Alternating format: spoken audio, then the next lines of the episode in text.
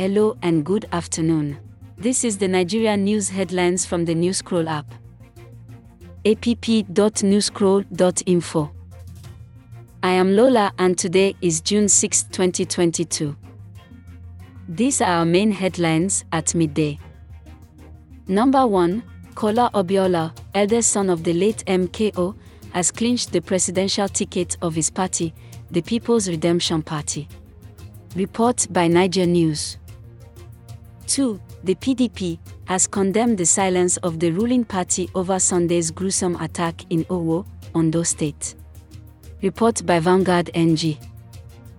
3. The APC in Jigawa State has inaugurated a 27 member reconciliation committee. Report by Daily Post.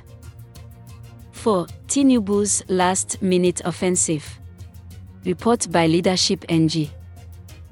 5. Hajiya Sadiya Farouq, Minister of Humanitarian Affairs, has directed the National Emergency Management Agency, NEMA, to immediately provide succor to the victims and families of the Owo attack. Report by PM News Nigeria. This rounds up the top Nigeria news headlines on the News Scroll app at midday today. For more recent Nigeria news headlines, tap the home icon on the News Scroll app. app.newscroll.info.